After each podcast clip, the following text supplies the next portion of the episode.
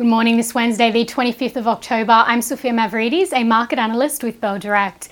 Well, over in Europe, Wall Street closed in the green as investors assess the latest corporate earnings results alongside a retreat in treasury yields.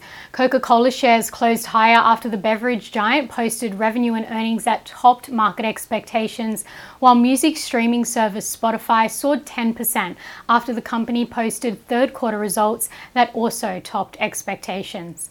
In Europe, markets snapped a five session losing streak to close higher on the release of strong corporate results, despite unfavourable economic data being released. Hermes shares rose after the luxury retailer reported a 16% spike in sales growth for the third quarter. And the Stoxx 600 rose 0.4% on Tuesday, boosted by mining stocks rising 2.6%. The ASX overcame Monday's sell off, closing higher yesterday as investors shook off fears of an extended war in the Middle East and bond yields continued to retreat, increasing demand for equities. The energy and materials sector did most of the heavy lifting on the local market yesterday on the rising price of oil and iron ore. As for what to watch today, well, the local market is set to open higher this morning. The SPI futures are suggesting a 0.35% rise at the open. In economic news, inflation data is out today, which will give investors and the RBA an indication of just how well the rate hikes to date have worked toward taming inflation. Now, the market is expecting Q3 inflation to drop to 5.3% year on year from 6% year on year in Q2. The recent key drivers have been services and housing inflation, which will be the two key indicators that the RBA assesses in the data out later today.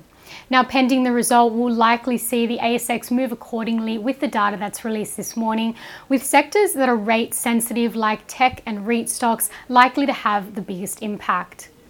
Now, in commodities, crude oil is trading lower, extending losses for the third session. Gold is slightly lower, pausing its climb to a five month high off the back of a stronger US dollar and elevated yields as investors awaited US GDP and inflation numbers. And iron ore is trading higher, so keep watch of ASX listed iron ore stocks today.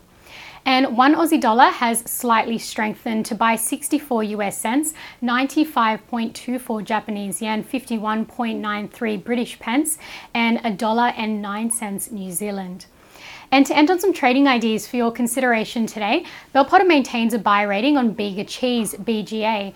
Now their price target is 335 and at its current share price of 291, this implies 15% share price growth in a year and Trading Central have identified a bullish signal in Perseus Mining, that's PRU, indicating that the stock price may rise from a close of $1.76 to the range of $1.86 to $1.89 over 23 days, according to the standard principles of technical analysis.